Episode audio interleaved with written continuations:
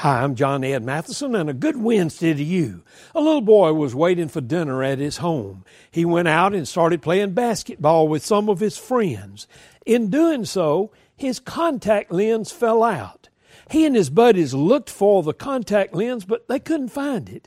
He went in and told his mother about losing his contact lens. She said, Let me help. He said, Well, we've already looked for 20 minutes. You can't find it. Now, she went outside and in just a few minutes found the contact lens and brought it to him. The boy was amazed and asked, How did you do that? She said, Well, you have to understand, you and I were looking for two different things. You were looking for a little piece of plastic. I was looking for a $150. You know, in life, there's a principle. There are a lot of things to be seen, but we see what we are looking for.